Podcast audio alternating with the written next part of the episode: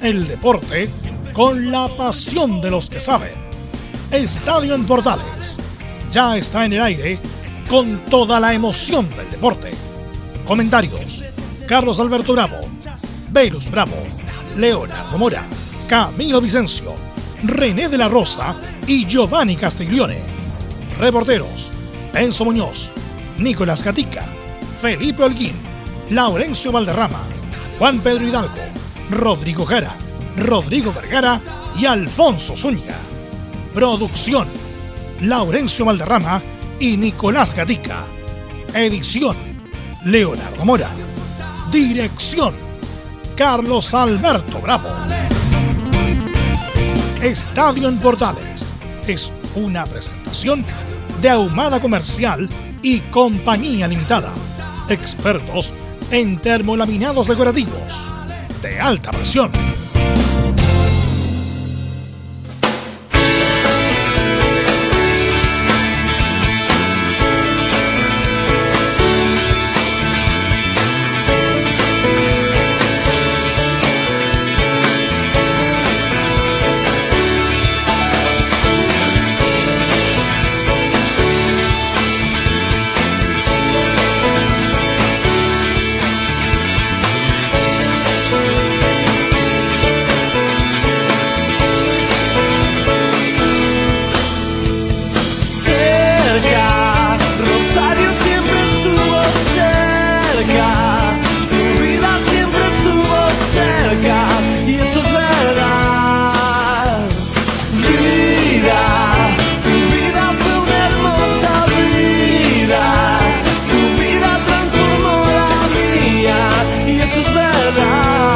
Horas con 35 minutos, Estadio en Portales, viernes musicales. Hoy día estamos con Fito Páez. ¿Y por qué estamos con Fito Páez? Porque hace dos semanas, tres semanas, por primera vez se ganó el Grammy. Pero el Grammy de verdad, por el Grammy anglo, no el Grammy latino que cualquier, cualquiera se lo gana. Ganó el Grammy anglo justamente por la conquista del espacio, un álbum que se vio denominado como álbum rock. Y por primera vez ganó el Grammy, el Grammy real, el Grammy anglo. Así que vamos a repasar la carrera de Fito Páez, que tiene exitazos tras éxitos en una carrera ya dilatada, más de prácticamente 30, 35 años, que fue parte de esa cantidad impresionante de cantantes, baladistas, rock que nos da la Argentina día a día. Así que Fito Páez nos va a acompañar en los viernes musicales de Estadio Portal. Hoy día sí que tenemos un vendaval de información de opinión y todo lo demás. Se soltaron las copas, hay fechas puertas del campeonato nacional, el mamarracho de Dudamel, lo que pasó con Moza, que suspendió las acciones. Oye, todo eso tenemos y por lo mismo vamos a empezar a saludar a nuestros compañeros. Y saludamos a don Nicolás Gatica. ¿Cómo estás, Nicolás? Hola, buenas tardes, Velo y a todas las sintonías de Estadio en Portales. Claro, tenemos muchas novedades, pero claro, en Colo Colo sí, porque cuando se enteró lo de Leonidas Vial que va a vender sus acciones o el paquete, Moza finalmente no lo va a hacer, pero bueno, sabremos también en qué está eso. Y a ver si también alcanzamos a escuchar algo la palabra de Gustavo Quinteros, por ejemplo, diciendo que Javier Paraguén no va a estar este fin de semana, sí podría estar Blandi, sí podría estar el chico Luciano Arriagada, y César Fuentes podría ser titular incluso jugando con máscara. Ok, gracias Nicolás. ¿Y qué pasa con el mamarracho que hizo Dudamel, Don Enzo Muñoz? ¿Cómo estás? Un gusto saludarte. Sí, complicado lo que está pasando en la Universidad de Chile, pero hubo conferencia de prensa, habló Gonzalo Espinosa y te cuento el tiro. A la segunda pregunta ya estaba choreado completamente del tema, pero obviamente vamos a escuchar lo que dejó la declaración y también lo que va a ser el partido contra La Serena este día domingo en la tarde en el Estadio La Portada. Ok, gracias, Enzo Muñoz. Y saludamos a don Felipe Holguín, que se soltó la Copa Libertadores y eh, viéndolo es como más, más amable que los otros sorteos, Felipe Holguín. Así es, eh, Belu, un gusto en saludarte y a todos los oyentes de Portales. Sí, se, eh, ya, se hizo el sorteo de la Copa Libertadores, como lo decías tú. Eh, le tocó un grupo más accesible en este caso al cuadro de la UC. Tiene que definirse la última llave donde va a tener que enfrentarse Libertad de Paraguay ante el Atlético Nacional. Eh, se, define Colombia, Colombia y, también, también tenemos declaraciones, de, eh, del presidente, que fue, Juan Tagle, nuevamente eh, asumido en el cargo y también tenemos declaraciones de Gustavo Poyet y más en Estadio Portales. Gracias Felipe, escucho reboteado hacia Felipe a ver si nuestro ingeniero Leonardo Mora nos ayuda con eso. Bueno, y saludamos a Alfonso Zúñiga, porque la Roja Femenina juega mañana y todo nos trae el reporte. Don Alfonso, ¿cómo estás? Buenas tardes. ¿Cómo les va? Saludos para todos en Estadio en Portales. La selección chilena femenina buscará su paso a los Juegos Olímpicos de Tokio 2020 este sábado en su primer partido frente a su par de Camerún. Habló Cristiane Endler, la capitana y emblema del combinado nacional, quien contó acerca de las eh, dificultades que pasó para poder llegar a juntarse con sus compañeras en Antalya. Y además si quieren saber qué relación tiene la selección femenina chilena con Johnny Herrera, se lo contamos luego en Estadio Portales. Gracias, Alfonso. Y pasamos a saludar a Laurencio Valderrama. Ayer Palestino. Palestino le ganó a Cobresal y está en la fase de grupo la Sudamericana, Laurencio. Como siempre, buenas, buenas tardes muchachos pues, eh, para ustedes y para todos quienes escuchan Estadio Portales y como bien dice Fito Páez, al lado del camino Comentamos todas las informaciones de las colonias y en particular de Palestino, que logró una sufrida clasificación a la fase de grupo de la Copa Sudamericana tras vencer por 2 a 1 a Cobresal. Vamos a estar con las reacciones por el lado de, Palestino, del Coto Sierra y de Berardo, y del lado de Cobresal con eh, Huerta y un enojado Tatán Vara, ojo con eso. Y por supuesto, repasaremos los grupos, eh, eh, y en particular el grupo F que le tocó a Palestino con un viejo conocido, el News el, equipo del eterno Marcelo Bielsa. Este más en Estadio Portales. Sí, ahora lo dirige Germán Adrián Burgos, el ex arquero de la selección argentina, ex ayudante Simeone. Y pasamos a saludar a los estelares de los días viernes. ¿Cómo está don René de la Rosa? Buenas tardes. ¿Te René? Qué bueno René, a ver si le damos más, más retumbancia, como diría Charlie Batulaki, a a René de la Rosa. Saludamos a don Giovanni Castiglioni. ¿Cómo está Giovanni? Buenas tardes. Buenas tardes, de Luz. Buenas tardes a todo el equipo. Con este viernes musical. Y escuchando a Fito Páez. Tremendo, tremenda historia tiene Fito Páez en mi vida hacia atrás. Ah, qué bueno, qué bueno. Y eso, eh, sobre bonita. Sobre. bonita. De todo. Ah, ya. Ah, ya. Quiero compar contigo también. bueno, vamos a bajar de largo mejor. Nos vamos a salir de ahí. Don Camilo Vicencio, ¿cómo estás Camilo? Muy buenas tardes, Perú, para ti y para todos los auditores de Estadio Portales, con harta información también de estos sorteos de los grupos de la Copa Libertadores, Sudamericana y también lo que se viene con, con la selección chilena femenina, así que hay harto para analizar. Así que de inmediato vamos con los titulares que lee Nicolás Gatica. Sí, por supuesto, comenzamos con esta buena música de fondo de Fito Páez con los titulares de esta jornada de día viernes acá en Estadio Portales. Bueno, comenzamos con la Copa Sudamericana donde Palestino va a tener que jugar frente al cuadro de Newell's Old Boy Goyaniense y el que pierda de libertad con Atlético Nacional. Mientras que Huachipato está en el grupo A con el que pierde de Santos frente a San Lorenzo del 12 de octubre de Paraguay, Rosario Central de Argentina. Justamente en la Copa Libertadores, el grupo de Católica lo componen Nacional de Uruguay, Argentino Junior y el que gane Libertad con Atlético Nacional.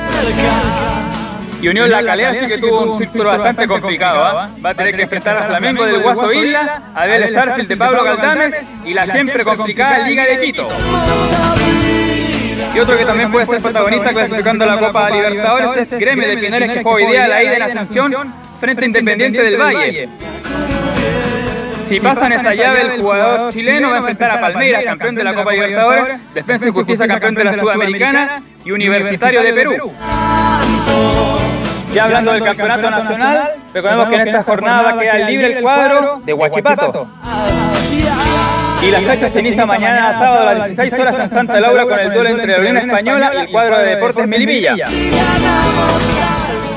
En Chilenos por el Mundo, por su buena actuación en el partido de la última semana frente a Sassuolo, Alexis Sánchez podría haber incluso ser titular de la partida en el duelo ante el Cague del fin de semana. Y cerramos con el tenis, donde lamentablemente, claro, Daniela Seguel quedó eliminada en la segunda ronda del WTA 250 de Bogotá. Sin embargo, pese a esto, la número uno en singles entrará al top 200 desde la próxima semana. Este más en Estadio Portal. Gracias, Nicolás. Ahí están los titulares que leyó nuestro compañero Nicolás Gatica. Y antes de darle el paso a Alfonso, porque nos tiene un reporte muy interesante de la selección femenina, le quiero preguntar a René, que tiene conocimiento y más cercanía que nosotros respecto del fútbol femenino, ¿cómo ves, cómo proyectas tú el partido de mañana ante Camerún, René de la Rosa? Bueno, Velus, eh, si bien es cierto, eh, la cercanía que tengo es por referente al arbitraje por la parte femenina, pero la parte de selección también me he estado interiorizando bastante, no, no estoy diciendo que la estoy estudiando, pero con bastante eh, esperanza que la selección, porque se ha tomado eh, como nunca en importancia o, más relevancia se ha hecho ahora, eh, con todas las que están jugando en el exterior, ahora hay como, hay más, está más cercano al profesionalismo, en el sentido, si bien es cierto, ya están todos profesionalizados, pero eh, en el rango de calidad, yo creo que ha subido bastante la parte de selección femenina y con bastante esperanza para mañana con Camerún, aunque eh, no está, destaco también los camerunenses, sea eh, su raza en sí, siempre la parte física que no los puede, los puede ganar, pero yo creo que está preparado la parte técnica de la selección y la parte física también con anterioridad, así que yo creo que bastante fue para mañana. Lo mismo le pregunto a nuestro estelar Giovanni, ¿qué piensas con lo visto, con lo, con lo que sabe respecto de esta selección? ¿Qué posibilidades tiene para mañana? Eh, la selección la veo bien, la veo motivada, obviamente. el tema de Camerún lo desconozco, entonces no puedo opinar mucho sobre el partido de mañana. De Camerún no he leído, estoy abriendo, estoy tratando de leer algo, pero no, en este momento no sabría darte una respuesta definitiva. Y a Camilo, usted, usted sí que ha seguido el fútbol femenino, Camilo. Camilo no está por ahí. Se fue, se fue a leer la noticia de Valparaíso, Camilo. Bueno, le damos pase a don Alfonso para que nos cuente mejor él, don Alfonso, el reporte de esta selección femenina que juega mañana el primer partido por el repechaje para los Juegos Olímpicos, Alfonso. ¿Cómo está Venus? Saludos para todos. ¿Todo bien? Sí, muy bien. Qué bueno poder escucharlos y saludarlos en esta jornada de viernes. Es así, a puertas de la historia está la selección chilena femenina que este día sábado va a jugar el primero de los dos partidos por el repechaje olímpico para Tokio 2020. A ver, se suponía que este partido primero tenía que haberse jugado en Iquique, después en Santiago. Bueno, la pandemia y todo lo demás impidió que finalmente se pudiese jugar como habría correspondido local, y visitante, y finalmente todo, se va a derivar a jugar en Antalya, una ciudad que... Hubiera sido bueno, Alfonso, jugarlo de local a estadio lleno, ¿eh? hubiera sido muy bonito. ¿eh? De hecho, era la idea, era la idea del Comité Olímpico Internacional, que es la que rige por su intermedio FIFA esta, este tema. Habló Cristian Endler, la capitana emblema, la mejor jugadora en la historia del fútbol chileno femenino, quien, ojo con este detalle que vamos a pasar a escuchar a continuación en Estadio Portales. Tuvo muchas dificultades, tanto ella como su compañera Francisca Lara, para poder llegar a jugar, para poder salir de Francia y poder llegar hasta Turquía, esto por las restricciones que existen para el tema de la pandemia. De hecho, se arriesgan a tener que realizar una larga cuarentena de dos semanas lo que implicaría no poder estar junto con sus equipos en el tramo final de la Liga Francesa. Pero escuchemos a Cristian Endler, la capitana chilena, respecto de estas dificultades que tuvo en el camino para acompañar a la selección chilena rumbo al Mundial o a los Juegos Olímpicos de Tokio. Fue una semana, una media complicada la semana pasada. Estuvimos todos un poco con incertidumbre por lo que iba a pasar. Por suerte, y agradezco mucho a mi club, al PSG, que estuvo siempre dispuesto a hacer todo lo posible para que viniera y a la selección también, que ha hecho un esfuerzo gigante porque Francisca y yo estemos acá. Las dos teníamos, problemas, por la vuelta a Francia, ya que teníamos que jugar y, había que hacer una cuarentena. Por suerte se logró solucionar el tema y podemos estar acá. Hubiese sido muy difícil y triste el no poder estar acá con mis compañeras. Hemos esperado por mucho tiempo esta instancia, con mucha incertidumbre, con muchas veces que se, aplazó, se aplazaron los partidos, que se iba a jugar en Camerún, que se iba a jugar en Chile y nosotras ahí todo el tiempo expectantes a saber lo que venía, siempre preparándonos para llegar de la mejor manera, independiente cuál fuera el lugar y el tiempo en el que jugáramos, así que estoy muy, muy feliz y agradecida de poder estar acá y representar una vez más a mi país y a mi selección. Cabe señalar que están hace poco más de una, hace más de una semana el equipo dirigido por José Letelier, campeón de América, con Colo Colo en la Libertadores Femenina del 2012, finalista del 2013. Así es que tiene experiencia en el fútbol femenino. Y un Camerún cuyo último registro fue en el Mundial Femenino de Francia, en donde, digamos, entre comillas, se eliminó a Chile porque derrotó a Nueva Zelanda en, en la fase de grupos, obligando a Chile a tener que vencer por más de tres goles a Tailandia en ese momento para poder ganar y poder ser uno de los mejores terceros y pasar. Ganó 2 a 0 y la historia quedó escrita de esa manera. Pero lo concreto es que ya hay una posible formación tentativa de la selección chilena. Se las quiero contar porque obviamente Cristian la, la jugadora del Paris Saint-Germain francés va a ser la portera. Las centrales son dos que se conocen de memoria, Camila Sáez del Rayo Vallecano Español y nuestra Carla Guerrero de la Universidad de Chile. Por la izquierda está Javiera Toro, que milita en el Sevilla. Y ojo con este nombre, Valentina Díaz, jugadora de Colo Colo, es probablemente la lateral por derecha. ¿Por qué la menciono? Porque su Helen Galás, que iba a ser la titular en este, en este, en este preolímpico, digo bien, renunció a la selección a este proceso, por lo que se tuvo que ocupar ese lugar para que finalmente la joven estuviera en la formación titular. En el medio campo, Chile va a jugar con tres volantes. Más centralizada va a estar Caner Araya, que juega en Santiago Morning. Por la derecha va a estar Yesenia Paloma López, jugadora de la Universidad de Chile. Y por la izquierda, Francisca Lara, como ya lo mencionábamos, la jugadora del Le Havre de Francia. Y arriba también tres delanteras, Daniela Zamora, la nueva jugadora de Jurgen de, de, Suecia. En el centro del ataque, María José Urrutia de Colo Colo, que jugara hasta la pasada temporada en Palestina y por la izquierda, otra que milita en el extranjero, Yanara Edo del Rayo Vallecano francés. Así es, un 4-3-3 para jugarse la historia. El equipo chileno de poder llegar a los Juegos Olímpicos. De hecho, están conscientes de que pueden hacer historia. La segunda y última declaración de Cristian Endler que escuchamos en Estadio Portales. Estamos conscientes del hecho que puede ocurrir. Podemos ser la primera selección femenina también de deporte colectivo que clasifica a, los Juegos Olímpicos y también si clasificamos este año va a ser la primera vez que una delegación chilena tenga más deportistas femeninas que masculinas. Entonces sabemos todo lo que lo que conlleva esta clasificación, que no es solo por nosotras, es un hecho histórico para el país y para el deporte femenino en general. Entonces tomamos con mucha responsabilidad lo que vamos a vivir esta semana, con muchas ganas, con mucha ímpetu de cambiar la historia y de que el deporte femenino siga creciendo en nuestro país. Somos unas abanderadas y esperamos poder estar en, ese, en esa instancia tan importante olímpica. Partido que recordemos se va a jugar el día sábado a partir de las 11 eh, de la mañana en el estadio Arslan Sekletemilci de Italia, Turquía. Y acá viene la pregunta que yo le planteaba titulares acá en el estadio Portales. Porque les preguntaba, ¿qué relación tiene esta selección femenina con Johnny Herrera? ¿Se, ¿Se le hace alguna idea de algo?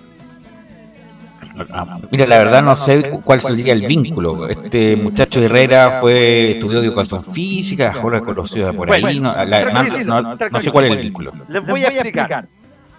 Johnny Herrera formó parte del equipo olímpico ah, que jugó en CD 2000, ¿cierto? Sí. Y tomamos en cuenta que la selección chilena está por hacer historia y meterse a los Juegos Olímpicos. ¿Qué pasa?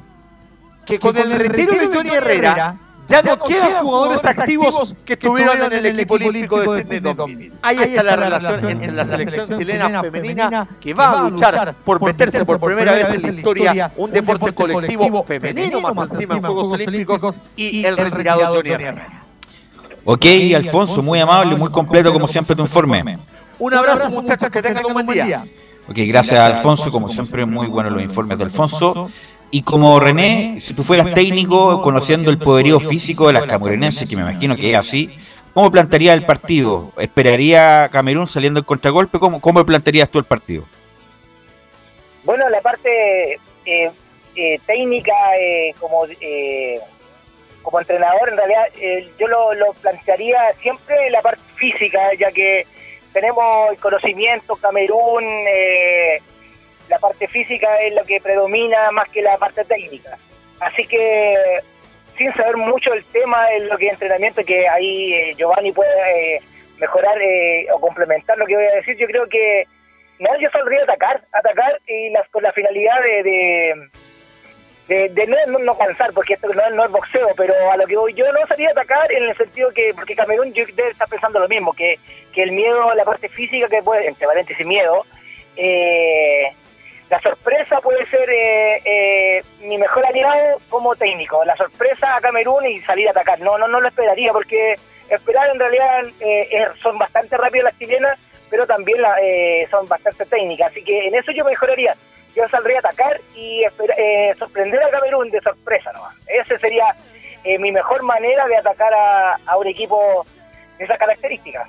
Resultado final después, Camerún 5-0. Bueno, Giovanni, son bromas. Giovanni, ¿cómo lo enfrentarías tú si tú lo hubieras con un equipo que físicamente más, más importante? O sea, buscar el fuerte de Chile, que sería, yo creo que más toque, más, más fútbol, ataque construido, que jugar mano a mano físicamente contra un equipo camerunés que uno sabe que es más, mucho más fuerte físicamente.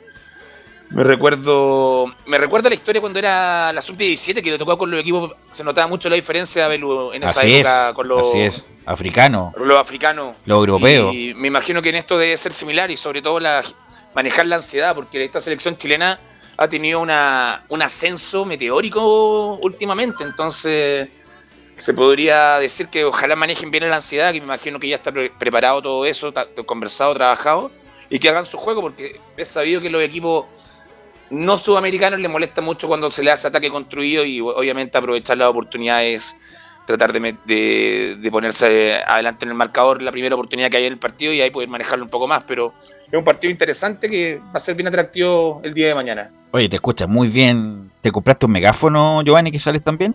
No. Eh, configuré un poquito, me metí ahí, me las di un poquito de Cibir con la ayuda obviamente del, mago de Leo Mora. Leo, Mora, claro. Es posible que no funcione. Que salga mal. Camilo, ¿qué opinión tienes tú de lo que pueda pasar mañana? Mira, yo creo que no habría que, no sé si salir a atacar, yo creo que tener más resguardo un poco más ahí defensivo. Sabes que estaba viendo el palmarés de, de, la selección femenina de Camerún y por lo menos ha disputado los últimos mundiales de mm, a nivel de la categoría el 2015 y el 2019 y también es subcampeón de, de África ahí en cuatro oportunidades así que pero yo creo que saldría a tener igual eh, resguardo no saldría a atacar de, de todas maneras. Sí yo tampoco saldría ni nica porque obviamente son mejores físicamente. Pero los quiero cambiar de temas muchachos porque salió el sorteo de la Copa Libertadores y aprovechando que vamos a tener el panel íntegro ahora eh, de la Copa Libertadores y le empiezo, le pregunto a, René, el, grupo F está Nacional de Uruguay, Universidad Católica de Chile, porque hay un Católica de Ecuador, Argentino Juniors y el ganador de Libertad del Paraguay Atlético Nacional de Colombia. ¿Qué te parece el, grupo de la Católica, René? No le salió fácil, Beru. Los nombres, bueno, pueden decir mucho, pero Católica también hace un buen fútbol, lo hemos, lo demostrado, bueno, en, nuestro último, en este último tiempo lo, ha demostrado Católica, pero eh, los equipos uruguayos eh, también es de renombre, así que eh, le tocó difícil. Para mí, así siendo sincero, escucho los nombres y lo veo bastante difícil, pero yo creo que la parte técnica de Católica ya lo está estudiando los rivales, así que yo creo que va a ser un buen desempeño en ese grupo.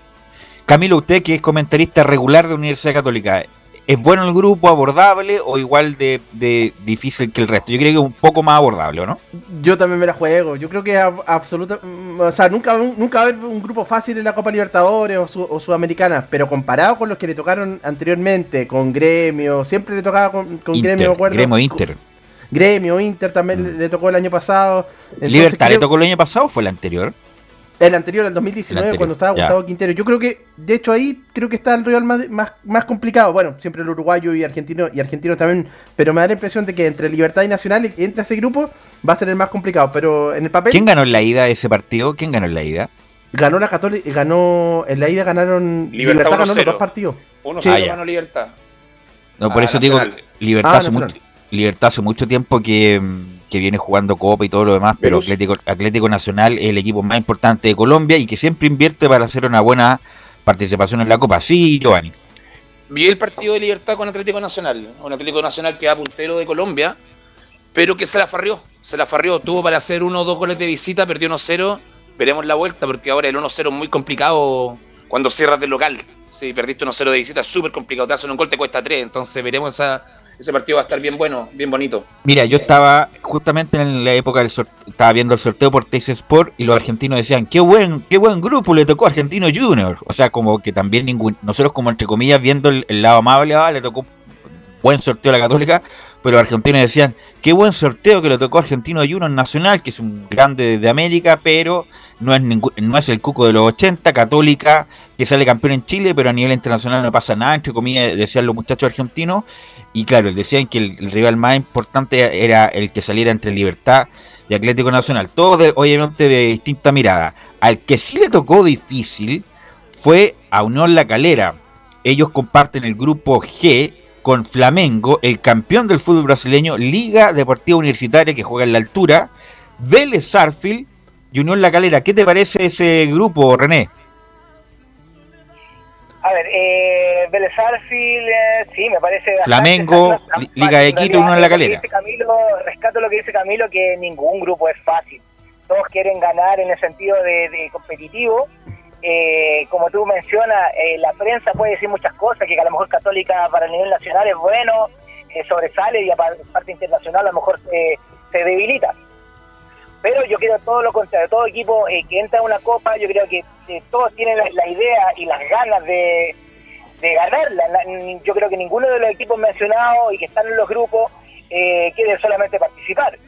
Eh, le, le tocó bastante difícil también a Calera, en realidad eh, son equipos que pueden sorprender, pero eh, Calera también tiene el suyo, así que con bastante fe y en los equipos chilenos los que están ahí y también esperar que vengan un poquito debilitados, le digo, no, no estoy esperando que por eso de la pandemia, desear eh, a algún equipo que no lleguen eh, potenciados, pero eh, desear también que eh, tengan buenos resultados y que no nos pase nada tampoco a nosotros en el sentido de salud.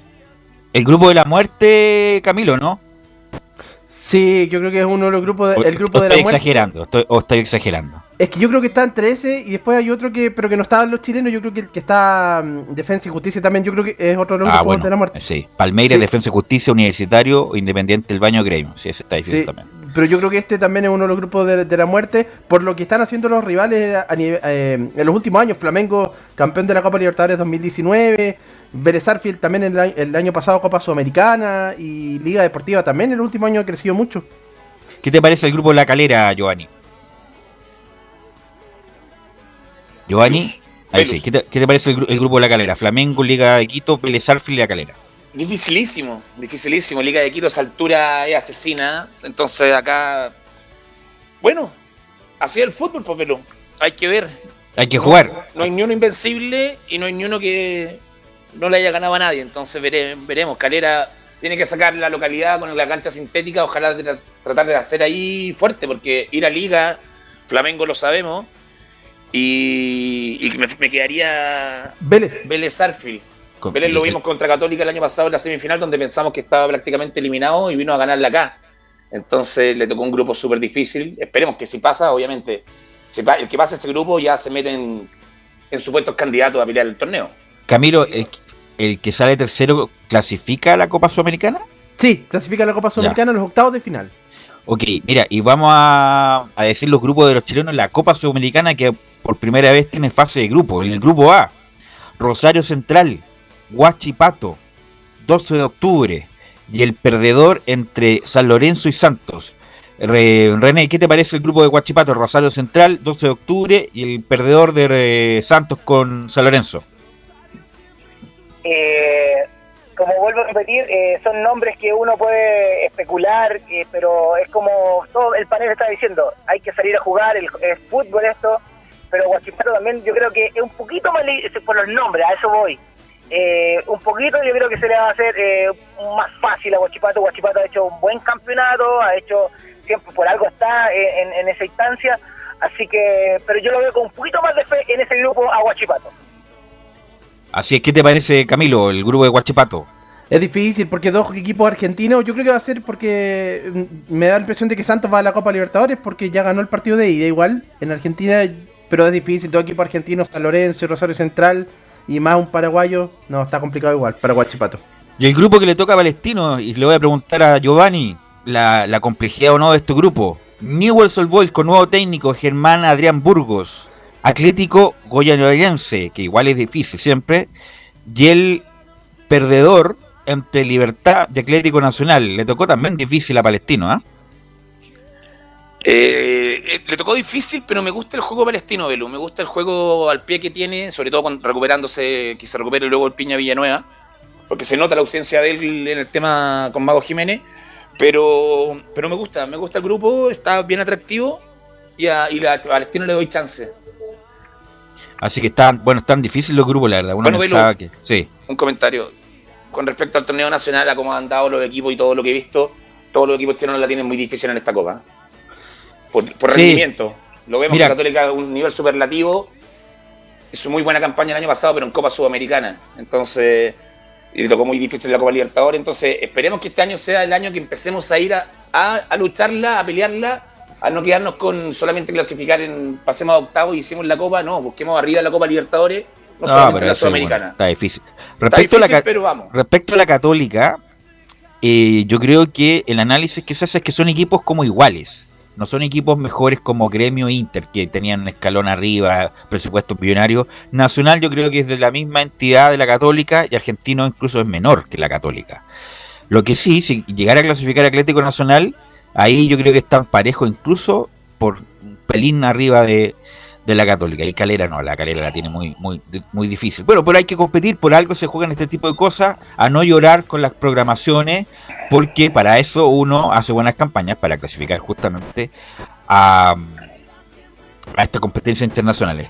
Bueno, antes de irnos a la pausa, René, te quiero preguntar a ti por esto de Dudamel, porque quiero saber tu opinión respecto de estas reuniones eh, fuera de fuera de fuera de planificación, fuera de norma. eh, y, est- y está la polémica si este muchacho debería irse o poner el cargo a disposición.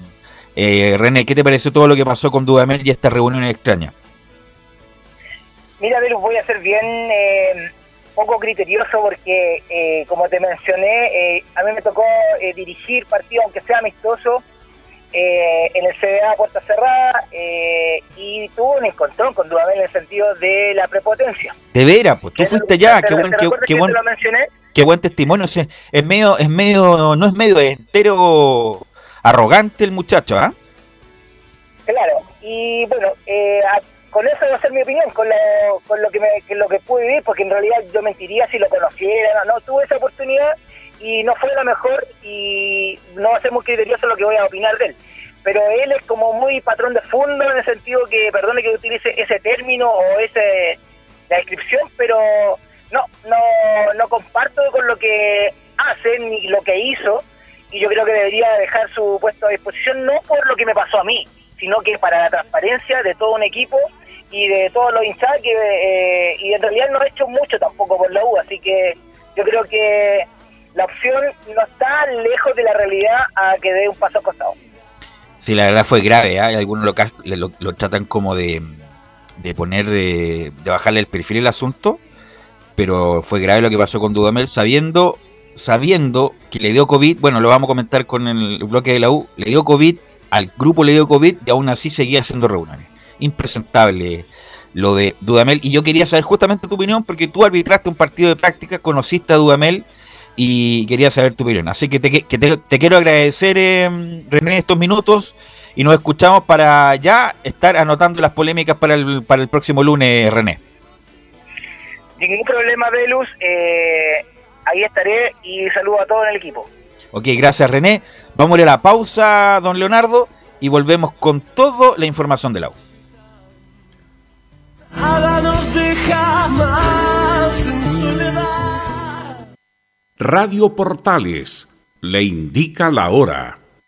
Las 2 de la tarde, 7 minutos. ¿Necesitas promocionar tu marca o producto? Anunciar en la primera de Chile es rápido, fácil, con cobertura nacional y no cuesta tanto. Contáctanos al correo comercial arroba radioportales.cl. Tenemos una propuesta a tu medida, porque en la Portales te queremos escuchar. ¿Quieres tener lo mejor y sin pagar de más? Las mejores series de televisión, los mejores eventos deportivos, equipo transportable, películas y series 24/7. Transforma tu TV a Smart TV. Llama al 973-718989. Twitter arroba panchops. Visita www.radiosport.cl, el sitio web de la Deportiva de Chile. Programas, noticias, entrevistas y reportajes, podcast, radio online y mucho más. Todo lo que pasa en todos los deportes lo encuentras en www.radiosport.cl. La Deportiva de Chile en Internet. Porque lo bueno puede ser aún mejor. Prepárate a conocer la evolución de la Primera de Chile. Bienvenido a Portales Digital. Ingresa ya a www.radioportales.cl y descubre nuestra señal en vivo en audio y video, además del tradicional 1180m. Mantente al día con las últimas informaciones de Chile y el mundo e interactúa con nosotros a través de nuestras redes sociales en Facebook, Twitter e Instagram. Recuerda www.radioportales.cl La nueva multiplataforma de la Primera de Chile ahora es aún mejor. Termolaminados de León, tecnología alemana de última generación. Casa Matriz, Avenida La Serena, 776 Recoleta. Foro 22 622 56 76. Termolaminados de León. Desde todo Chile. Desde todo Chile. Y para todo Chile. Y para todo Chile. Portales Digital está en todas partes. www.radioportales.cl Entre Marco Grande y Marco Chico, media vuelta y vuelta completa. Escuchas Estadio en Portales en su edición central. La primera de Chile, uniendo al país de norte a sur.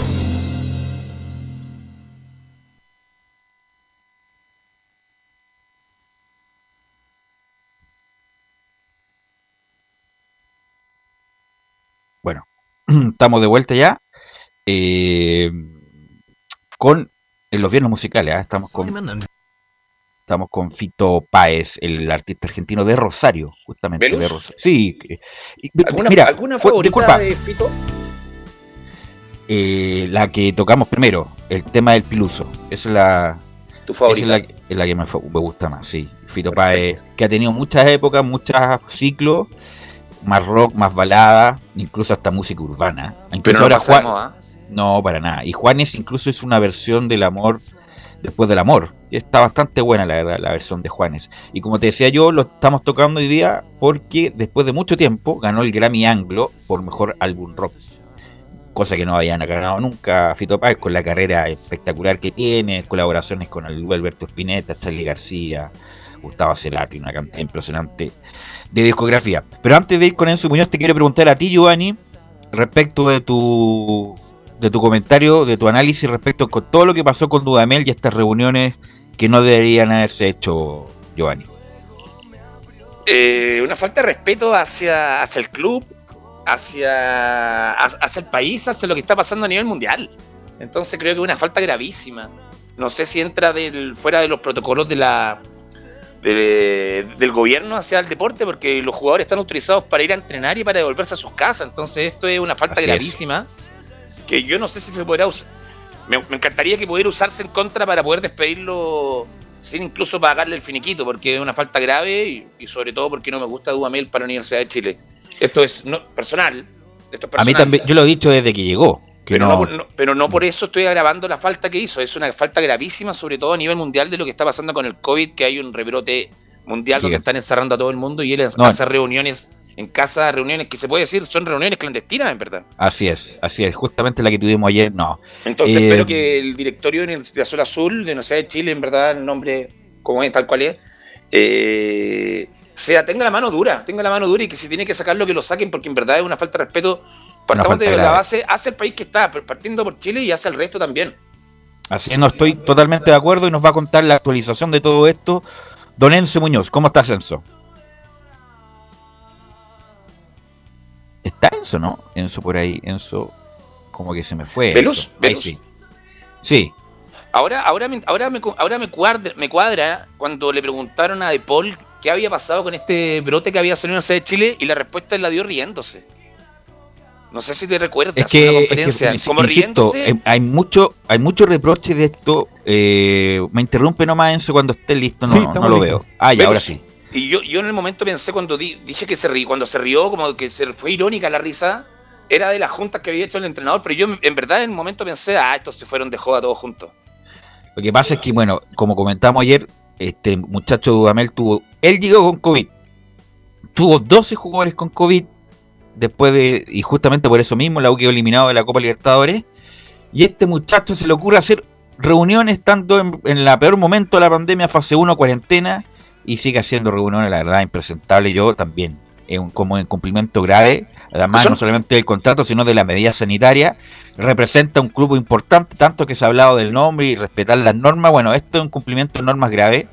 Y yo a, a Dudamel le hago el PCR y muchas gracias por todo, Dudamel. Velo, gente ha caído detenida por tema de, juntas clandestinas. Ojo, Así no es. sé, gravísimo, gravísimo lo que hizo Dudamel. Así que nos va a contar más de todo este periodo, don Enzo Muñoz, que ha pasado en las últimas horas, Enzo. Sí, lo, lo señalaban usted el tema de, de ayer, que lo comentábamos, y también la información de último minuto que señalaba que posteriormente al partido contra San Lorenzo, en el partido de ida, eh, terminaron haciendo una reunión, una cena, mejor dicho, eh, donde estaban cerca de 11 jugadores eh, en esta cena y donde alrededor de cuatro de ellos terminaron presentando síntomas de COVID. Obviamente esto fue posterior, después que, que se supo lo de esta reunión. Pero ¿sabes lo que pasó en la última hora en el Centro Deportivo Azul? Un jugador, un jugador, que no hay nombre ni apellido, eh, tiene síntomas. Tiene síntomas de COVID-19 y fue inmediatamente llevado a su casa, obviamente después de hacerle Aislado. el PCR. Sí, eh, porque obviamente se quiere saber si está contagiado o no, pero presentó los síntomas, lo cual obviamente es una señal de alerta para esta situación bastante polémica, que incluso, incluso la ministra del Deporte ayer se manifestaba, pero hoy día lo hizo con más eh, fuerza Dureza. al decir que eh, básicamente que producto de situaciones como esta había una amenaza seria de que el campeonato nacional, el fútbol en particular, no continuara debido a situaciones como esta, como la de Rafael Dudamel. Insisto, además, como él no tiene ningún crédito, Dudamel. Porque como no le ha ido bien como técnico, no ha hecho nada relevante, el equipo ju- juega muy poco. Si el equipo jugara bien, si el equipo tuviera rendimiento y tuviera resultados, yo creo que muchos de los hinchas y los directores ah, harían todo lo posible por atenuar las cosas, por bajarle el perfil, no, bueno, se equivocó, es humano, qué sé yo, si tuviera el equipo bien. Pero como el equipo anda mal, no juega, como, como dicen los, los cronistas algunos, eh, no juega no juega nada, por lo tanto no tiene crédito, no tiene nada que lo respalde, por lo tanto hay muchas ganas, independiente del motivo que sea, que se vaya Dudamel. ¿Velus? Sí. Dudamel ya tuvo, ha tenido el- lo, que, lo que no lo avala el juego, pero dejémoslo aparte. Esta parte es, creo que es, es, es que por eso te digo. de que fuera puntero. Pero Ya por eso- tenemos, tenemos el tema del terno, tenemos el tema de, de- del no juego y tenemos este tema gravísimo. Entonces yo creo que. ¿Qué está esperando Azul Azul? Por eso te digo. Perder dos fechas más. La uno juega bien, pero no está jugando bien, pero independiente de. Independiente que por eso te digo, como no tiene respaldo, imagínate, le hubiera tocado a San Paoli, pero San Paoli hubiera tenido respaldo porque el equipo gana, tiene resultados, todos hubieran ido como leones a defender a San Paoli, pero como este muchacho no gana y no juega bien, y más encima se abandona una embarrada Camilo, no, no tiene ningún respaldo, Dudamel. Sí, es una, es una embarrada indefendible. Sí, absolutamente. Y más, bueno, se suma a todo, a todo lo que, que ha pasado. Incluso cuando él tuvo en ese periodo, hay que, hay que recordar que él sa- salió, incluso estaba todavía mm, en el periodo de aislamiento y salió a, a- a recorrer las calles, no me acuerdo de Providencia, parece, Providencia, justamente. En aquel momento, sí. Enzo, ¿Puede ser un paréntesis? haga un paréntesis. Sí, lo que pasa es que estábamos revisando con, con Leo acá en la, la parrilla musical que usted mandó. Y resulta que justo el tema que más me encanta de Fito Páez no está. ¿Cuál le gusta a usted? 11 y 6. 11 y 6, es que está muy retocado, por eso no lo puse en la Ah. lista. Está muy retocado, por eso quise, quise Una- poner una otros. ¿O algún Sí. mal recuerdo, Belu? ¿No? No, no, no, para nada. Ah, Preguntaba nomás, preguntaba. No, para nada, no. Estamos de capa, estamos de capa caída, sí. Eh, De Argentina Eso. con amor. sí- siga su informe, don, don Enzo. salvémoslo, salvémoslo. Escuchemos a, Dudamel- a Gonzalo Espinosa que habla precisamente del tema de Rafael Dudamel. Yo te decía entre medio, al, al inicio. Le preguntaron, la primera vez lo respondió. La segunda vez dijo, ¿saben qué? No voy a responder más preguntas, pero esta es la última respu- respuesta que doy sobre este tema en particular porque está completamente choreado, al menos de la situación en particular. Pero pasemos a escuchar qué es lo que dijo, cuáles fueron las explicaciones que le dio Rafael Dudamel al plantel. Lo escuchamos en la voz de Gonzalo Espinosa. Ayer el profe dio una explicación y fue bien claro. Creo que no queremos darle más vuelta al asunto. Él ya conversó con nosotros y como lo dijo él, fue algo netamente de trabajo. Nunca hubo una mala intención como de querer pasar a, a llevar a, a alguien o, o algún protocolo. Pero listo, ayer el profe ya lo habló, trató de zanjar ese tema y obviamente ustedes van a seguir dándole, dándole al tema, pero yo de verdad eh, no gasten sus palabras o sus preguntas eh, en hablar de este tema porque de verdad que no lo voy a responder más. Si hablamos de fútbol, eh, hablemos de fútbol. Se, no, se enojó. Se enojó eh, Gonzalo, ¿ah? Sí, se enojó bastante en, en esta conferencia que, recordemos, yo se los comentaba ayer, estaba pactada para el día de ayer. Esta conferencia en particular, la de Gonzalo Espinosa. Pero ayer, producto de esta situación, Rafael Dudamel dijo, no, yo quiero hablar, yo quiero hablar, salir a, a dar cara ante esta polémica. Eh, y claro, fue ahí cuando estalló el, todo el tema. Pero pasemos a meternos a la pelotita, hablemos de- del rival que tiene, de Deportes La Pero, Serena. eh, disculpa, Enzo, Enzo, pero no va a haber, no, no creo, ¿no cree usted que haya una determinación en las próximas horas respecto a Dudamel? Sea, Mira, ¿no, cree, ¿no cree que pase nada? Sobre lo de Dudamel es que es complejo. Como que obviamente, obviamente va a pasar cosas, va a haber una sanción económica de parte del Ministerio de Salud, puede haber una sanción económica también del club, pero me parece que este es un, un granito más a un tarro que está a punto de desbordarse completamente de Dudamel. Me parece No le que, nada, que si el, el entrenador termina perdiendo tres o cuatro partidos, sería parte de, No, de la- imagínate, el clásico Melu, viene. una consulta. eh, pero disculpa, el clásico viene pronto. Si pierde feo ahí, se va. Porque, insisto, porque no, no ha demostrado nada, no ha dejado ninguna huella germen de nada, Giovanni. Belu, mi, mi consulta. Esta, esta, esta, esta junta clandestina que hizo Amel, esta junta, ¿no es causal de despido? Porque es primera vez que pasa a nivel futbolístico, me imagino que a nivel mundial. ¿No es causal de despido? Es que por eso digo, bueno, hay una causa genérica que es incumplimiento grave a las obligaciones, a las obligaciones del contrato. Y, y además estamos en pandemia donde no se puede hacer reuniones cuando hay ciertos aforos. eh, Hay protocolo del gobierno, Hay protocolo y qué sé yo. Y este muchacho transgredió esa norma. Este muchacho ayer eh, quiso bajarle el perfil, pero a mí me parece que es grave lo que pasó. Sobre todo porque ya tenía historia. Porque O sea- él le dio, por- disculpa, porque a él le dio COVID y porque al plantel le dio COVID más encima hacen reuniones. La verdad, inentendible. Por eso yo tomaría una determinación respecto a eso. Pero parece que, a menos que haya un movimiento el día de la tarde o el lunes o después del partido, no tengo idea. Pero esto no puede quedar así como, bueno, ya lo archivamos y queda ahí tranquilo. Pero tú como abogado, una pregunta del mismo tema.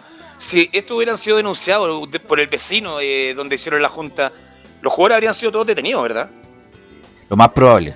O más No, que es detenido, lo, lo hubieran puesto es un, lo hubieran puesto un parte el, el, No, y, de- el y Sereni. detenido, y detenido aparte, ¿no? Sí. Lo que pasa es que no era una fiesta, no era una fiesta, no había alcohol, no había música, pero era una reunión que no cumplía con los aforos. Pero, pero el protocolo te dice que más, de cinco personas no se puede. Y creo que incluso menos en esta fecha que estamos Sí, en fase pero 1. no, no estaban haciendo una fiesta como lo que hiciste ayer, pues Giovanni, en el sentido de copete, mina, no. Eh, era una reunión que, que no cumplía puse- con los aforos, sin duda. Le puse cajitas de huevo a la pared, así que pasó piola. Ah, ya, qué bien. Bueno, Enzo, ahora sí, hablemos de fútbol. Mira, ya antes de antes de hablar de fútbol, tú hablabas del clásico. ¿Cuánto falta para el clásico? Quedan tres viene partidos. Este partido con la Serena, que se juega este día domingo. Después viene el partido con Unión Española, que debería ser la próxima semana. Y después de ese viene el partido contra Colo Colo en el Estadio Monumental la subsiguiente semana. O sea, literalmente Está cerca, dos semanas. mayo, mayo, mayo va a ser el partido. Sí. Pasemos a escuchar una de, de Gonzalo Espinosa que obviamente también se refirió al rival. A Deportes La Ciénaga, que yo se los comentaba, perdió el primer partido contra eh, Audax Italiano. Ese partido se jugó en el Estadio El Teniente, pero le ganó a un Curicó bastante disminuido por casos de COVID también. Escuchemos lo que dice Gonzalo Espinosa sobre La Serena. Sabemos que, claro, ellos vienen con la confianza de haber ganado el otro día, creo que hicieron un buen partido. Es un rival difícil de jugadores que, que viendo el partido el otro día manejaban muy bien eh, la pelota. Ahí la llegada de Leighton de atrás es, fuerte y nosotros tenemos que contrarrestar eso. Y después lo que dije antes, mejorar, eh, tratar de, tener la línea un poco más corta que el partido pasado y ser protagonista en campo rival, como te digo, eh, sostener la pelota en campo rival y, y- mantener la presión ahí. Ahí estaba Gonzalo Espinosa analizando lo que va a hacer este próximo rival. Pero también se refirió a otro tema que también es polémico, pero en el ambiente más futbolístico. ¿A qué juega la U? ¿A qué apunta la U? Lo escuchamos en la voz de Gonzalo Espinosa. no tenemos que volvernos locos por, por solamente el empate del otro día. El equipo eh, apunta a ser, a ser protagonista, a tratar de jugar en campo rival, con muchas llegadas. eh, es lo que el, profe nos, nos inculca, eh, tratar de tener las líneas cortas. Y eso seguramente, después de, todo esto que, que pasamos, seguramente con el tiempo y, a medida que van, van- pasando los, los entrenamientos y, y los partidos, agarrando ritmo partido, creo que lo vamos a conseguir. Ahí escuchamos precisamente la- las palabras de Gonzalo Espinosa. No, le- espérate, disculpa, pero La Serena es un equipo discreto. Es un equipo discreto, lo vimos, le ganó a Curicó de- totalmente disminuido y le costó incluso. Por lo tanto, sí que la U tiene que ir a ganar el partido, a hacer un buen partido como hace tiempo no lo hace, así que no, no hay excusa respecto de que La Serena es un buen equipo y le ganó a Curicó, porque sabemos que ese partido se jugó en condiciones anormales. Primero Camilo, después Giovanni Camilo. Sí, le ganó a, a Curicó, claro, pero está distorsionado ese partido por cómo le por, por la cantidad de bajas. Y contra Audax, eh, la primera fecha, también se vio, Audax fue su- muy, muy superior a, a La Serena, descontó en el último minuto el equipo Miguel Ponce, que, que perdió con, con la partida de, de Jaime Valdés ahí, porque el año pasado, eh, en la segunda parte, fue un buen equipo No, de Puerto La Serena. Sí. Fue de los mejores de la segunda rueda, Giovanni. Sí, ve, lo escuchaba a Espinosa y el decir que con el pasar de los partidos vamos a llegar a lo que busca. Católica sigue sacando puntos y no va a perder muchos puntos. Entonces cada partido que no que la uno gane, si lo esperamos hasta el clásico, son nueve puntos. Imagínate nueve puntos de diferencia con Católica empezando el torneo. Seamos, seamos, seamos sinceros, hablemos con Católica, corre con una marcha de más en un torneo nacional. Y se nota que con poquito está Independiente de lo que haga Católica, Giovanni, es más bien lo que pueda mejorar la U, que insisto, no ha habido ninguna mejora No, de ningún eso tipo. Es que Independiente es- que Católica, es- si la U no mejora, da lo mismo si Católica gana. Si la, la U tiene que mejorar, la U, la U tiene buenos jugadores, insisto. ¿Y Tiene cómo mej- mejora? Sacando Dudamel. tiene mejores jugadores que el año pasado, tiene un buen plantel, arriba tiene cosas interesantes, Arangui, Luján, eh, Enrique, eh, Está volviendo el- Enrique. bueno, Cañete, eh, bueno, tiene, tiene con qué, pero el punto es justamente el piloto, que parece que no es idóneo A, en su a- Muñoz. a eso iba Belú. Esperarlo tres fechas más hasta el Superclásico para sacarlo. que sacarlo ahora, aprovechar este condoro, la cagá que se mandó, disculpa la palabra, pero es verdad. Lo que se- lo- el problema que tiene y sacarlo ahora y empezar. Lo mismo que hablábamos de la selección. Si vamos a sacar a Rueda, saquémoslo ya. No hay tiempo. Bueno, yo lo dije que había que sacarlo antes de que terminara el campeonato, incluso del campeonato pasado. la UNA Enzo. realmente no juega nada. Escuchemos la última de, Gonzalo Espinosa que, que se refirió al retiro, al retiro de Johnny Herrera, que, que obviamente fue un tema, porque aparte de, de que fuera un compañero, él se considera hincha de Universidad de Chile, Gonzalo Espinosa. Así que pasemos a escuchar lo que dice sobre el ex capitán azul, el 25, el último ídolo eh, o el último gran ídolo de la U. lo que él hizo, su carrera fue extraordinario, fue lo que, lo que le dio a la U, y, se lo escribí, lo que le dio a la I, ahí le hablé como, como hincha, le dije que, que se agradecía todo lo que él había hecho por la U y, y que esperaba tuviera una despedida como él lo merecía, eh, como lo merece por, por ser un, el ídolo de la U y, y por toda la alegría que le dio que le dio a, a este club, así a, a toda la gente, así que yo creo que lo, lo que se merece él eh, es sin duda eh, una despedida a estadio lleno. Ojalá lo pueda, lo pueda cumplir y nada, pues, eh, acá también desearle, desearle lo mejor en, en su nueva etapa y, y nada, porque que, que le vaya bien en todo. Ahí está la palabra de, de Gonzalo Espinosa, obviamente despidiéndose, o, o palabras de buena crianza para, para Johnny Herrera. Sí, sí, pues compañeros que fueron campeones el 2014 y el 2014, el 2014, porque después Espinosa se fue a, a Argentina. Formación de la U para el día domingo, Enzo. La misma que yo les comentaba ayer con Fernando de Pole en el arco, Jonathan Andía, eh, Luis Casanova con Ramón Arias en la defensa en la zona central, dejando a Marcelo Morales por la lateral izquierda. En el mediocampo debería estar Camilo Moya junto con el cumpleañero, porque sí, tuvo de cumpleaños, con Gonzalo Espinosa y más adelante de ellos eh, Marcelo Cañete precisamente, dejando en delantera, lo vamos a decir como usted quiera, Tomás Rodríguez, Ángelo Enríquez y Nahuel Luján. Ese más o menos sería el 11 que prepara Rafael Dudamel. Con estos cambios, como se lo señalábamos, Marcelo Morales por Luis del Pino Mago, eh, Galani por Camilo Moya, eh, Simón Contreras por Tomás Rodríguez y eh, Joaquín Larribey por Luján. El equipo viajero, ¿cuándo se va, Don Enzo? El mismo el día. el mismo domingo. Sí, nos vamos a levantar temprano para poder estar ahí. Ya, y cuídense, ah, cuídense ahí con los protocolos necesarios para no, no tener problemas. Gracias, Enzo. Lo último. Sí. Lo último para el cierre.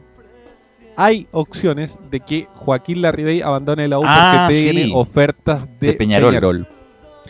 Hay que ver, no creo que lo suelte la UA, porque quedaría solamente con un 9, que sería Enrique. No creo que lo suelte la UA la Ribey. Bueno, gracias Enzo.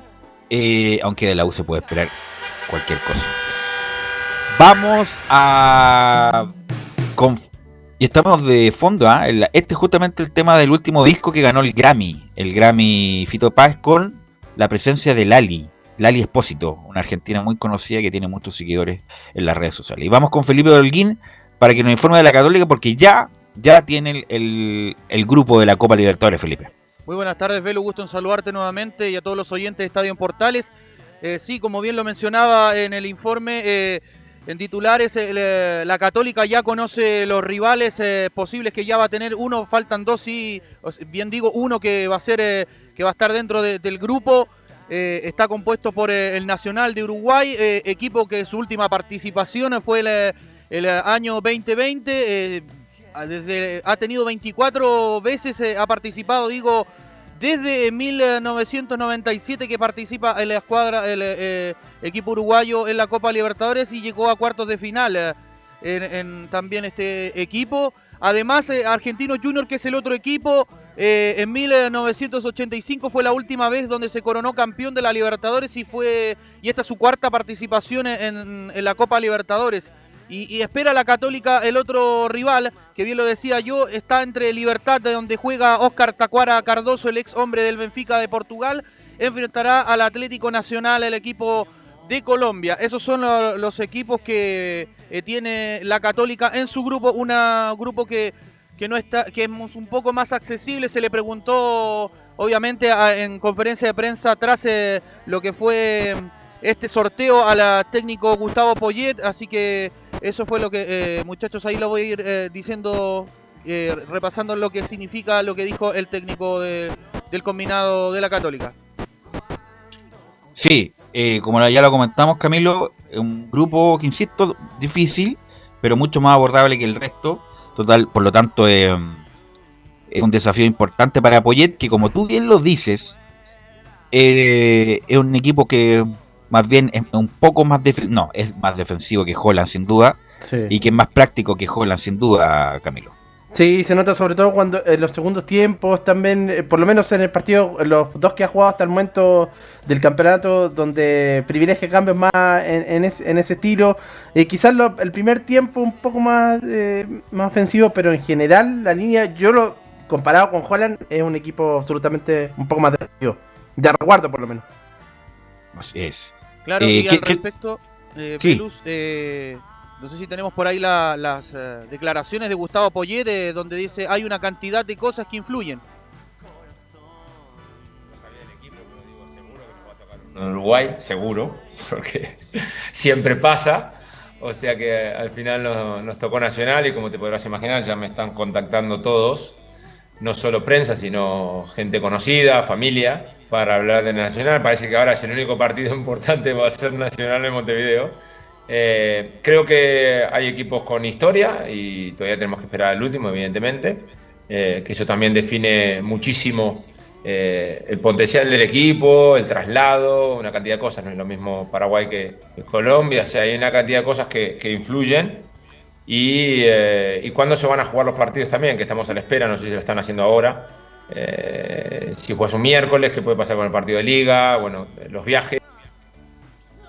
Ahí estaban las declaraciones de Gustavo Poyete, el uruguayo, quien hablaba de lo que va a ser eh, el partido ante Nacional eh, de Uruguay, que va a ser eh, uno de los rivales que va a tener que enfrentar, por supuesto, como él es uruguayo, por eso hablaba al respecto de lo que va a ser para él.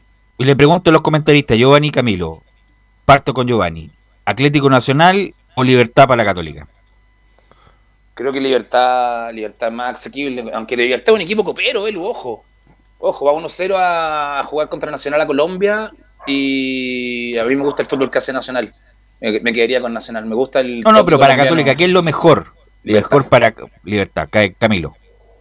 Por el viaje, sobre todo, también un viaje muy largo a Colombia, muy cansador, sobre todo con este protocolo que va a haber del COVID. va a Seis ser horas, más o menos. tremendo. Mm. Yo prefiero que sea Libertad. Sí, libertad también en este, en este momento, a pesar de que, bueno, cualquiera de los dos va a ser, y creo que ahí va a estar el, el- la competencia de la Católica si quiere clasificar a la siguiente fase, pero libertad de Paraguay. Felipe. Para mí, yo prefiero también a Libertad, porque es un equipo, no sé si accesible, pero también va a ser un, un rival de fuste. Y Hay que recordar, Felipe, que hace esa Copa Libertadores de dos años, Libertad le gana acá en, en San Carlos a, a Católica. Eh, así que Libertad es un equipo, el, el equipo de Nicolás Leo, hay que recordar. Era el equipo de Nicolás Leo, sí. Tiene atacador a Cardoso en este momento jugando como la figura, pero entrando en los últimos minutos Libertad, por lo que estuve viendo. Felipe. Sí, eh, como bien lo decía Giovanni, eh, claro, Octacuara Cardoso es uno de los goleadores que tiene este equipo y también el arquero que también es estrella del, del cuadro. Pero ya para entrarnos eh, de lo que va a ser este partido tan importante, también se le consultó en conferencia de prensa a la uruguayo técnico del cuadro de la Católica eh, con respecto a lo que va a ser este duelo ante el Audax italiano el día de mañana. Escuchemos las siguientes declaraciones donde habla. La idea aquí es imponer tu juego. La idea acá es ir y imponer tu juego, para que Montesinos tenga pocas oportunidades de tener espacio y la situación de atacarte. Pero no solo él, sino muchos jugadores. O sea, salen al contragolpe muy rápido, lo que significa que deberías estar organizado y no perder pelotas en medio campo. eh, significa que tenemos que estar atentos en vigilancia. O sea, tenés que jugar un partido completo porque se dan circunstancias durante el partido que el rival tiene mucho para hacerte daño. Y de la misma manera, utilizar lo contrario, ¿no? Eh, si ellos van mucho al ataque, tienen que dejar algún espacio.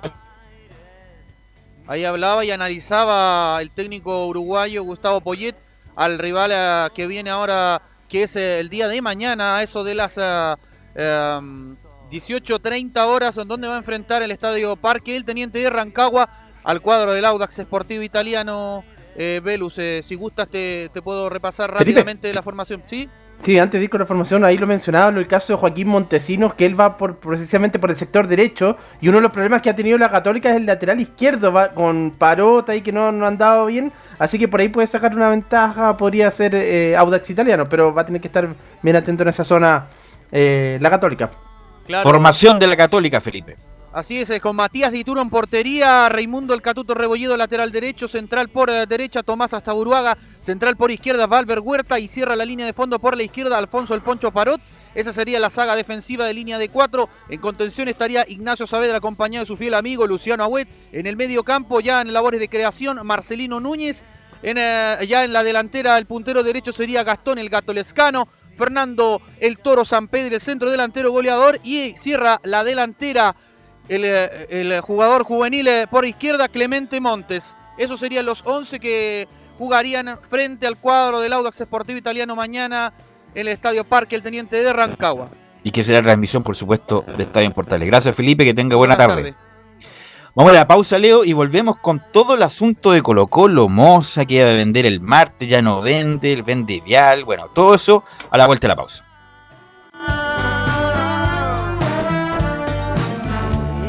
Radio Portales le indica la hora. Las 2 de la tarde, 37 minutos.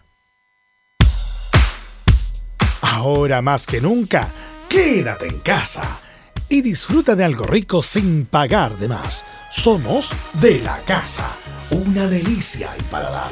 Conoce nuestra variedad de waffles, sándwiches, empanadas de horno y mucho más. Contáctanos vía WhatsApp al más 569 5018 3008. Atendemos todas las tarjetas de crédito y red compra. Infórmate más en nuestras redes sociales, en Instagram y Facebook. Recuerda, somos de la casa, una delicia al paladar. Durante esta emergencia sanitaria, realicemos actividades junto a nuestros niños, niñas y adolescentes. Intentemos solucionar los problemas con diálogo y conversando sobre las emociones que surgen estos días. Que ellos confíen en sus padres o adultos cuidadores puede evitar el consumo de alcohol y otras drogas. Si necesitas ayuda, ingresa a senda.gov.cl o llama al 1412. Senda, Ministerio del Interior, Gobierno de Chile. Visita www.radiosport.cl, el sitio web de la Deportiva de Chile. Programas, noticias, entrevistas y reportajes, podcast, radio online y mucho más. Todo lo que pasa en todos los deportes lo encuentras en www.radiosport.cl. La Deportiva de Chile en Internet. Comercial IAC y Compañía Limitada. La mejor calidad mundial en laminados decorativos. Comercial IAC y Compañía Limitada es Vertec en Chile. San Ignacio 1010, Santa Rosa 1779, Avenida Mata 446 y Portugal 501. Comercial IAC y Compañía Limitada es Vertec en Chile. Desde todo Chile. Desde todo Chile. Y para todo Chile. Todo Chile. Portales Digital está en todas partes. www.radioportales.cl Un acercamiento electrónico a todo lo que pasa en el fútbol. Escuchas Estadio en Portales en su edición central. La primera de Chile, uniendo al país de norte a sur. Dar es dar. Y no fijarme en ella y su manera de actuar.